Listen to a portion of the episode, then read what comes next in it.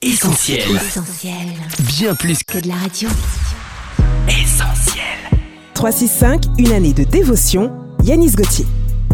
Mercredi 14 septembre. Il y a encore une issue.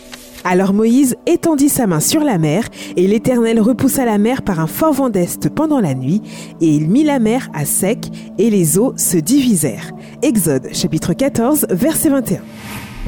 Quelle scène incroyable Pharaon et toute son armée sont à la poursuite du peuple d'Israël, alors que celui-ci se trouve face à la mer Rouge et devant une mort certaine. Dans le livre de l'Exode, il nous est dit Les enfants d'Israël eurent une grande frayeur. Mais en dépit des circonstances hautement hostiles et apparemment impossibles à dominer, Dieu va manifester sa gloire et sa puissance en ouvrant la mer pour libérer son peuple.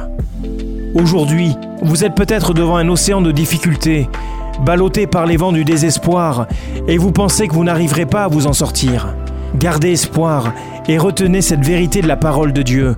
Je suis l'Éternel, je ne change pas. Malachie chapitre 3 verset 6.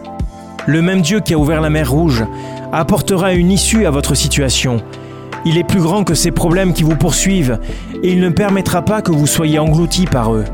Cette méditation quotidienne est extraite du livre 365 de Yanis Gauthier. Retrouvez 365 et d'autres ouvrages sur le site yanisgauthier.fr. Ce programme est également disponible en podcast sur essentielradio.com et sur toutes les plateformes légales. On retrouve, tous nos programmes sur essentielradio.com.